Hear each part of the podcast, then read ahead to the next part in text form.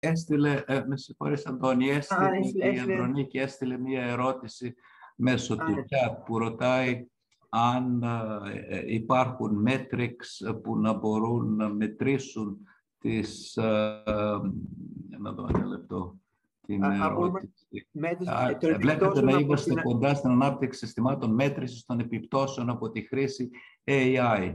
Ε, Η απάντηση είναι, ε, ε, είναι μόνο στην αρχή αυτό. Ε, Είναι μόνο στην αρχή. Και, και υπάρχει και κάτι που, τέλος πάντων, δημιουργεί, δημιουργεί ερωτήματα τύπου του δευτέρου θεωρήματος του Γκάντελ. Δηλαδή, ε, για, για, για να αναπτύξουμε αυτά τα, αυτά, αυτά τα metrics που, που αναφέρετε, πρέπει να χρησιμοποιήσουμε τεχνητή νοημοσύνη.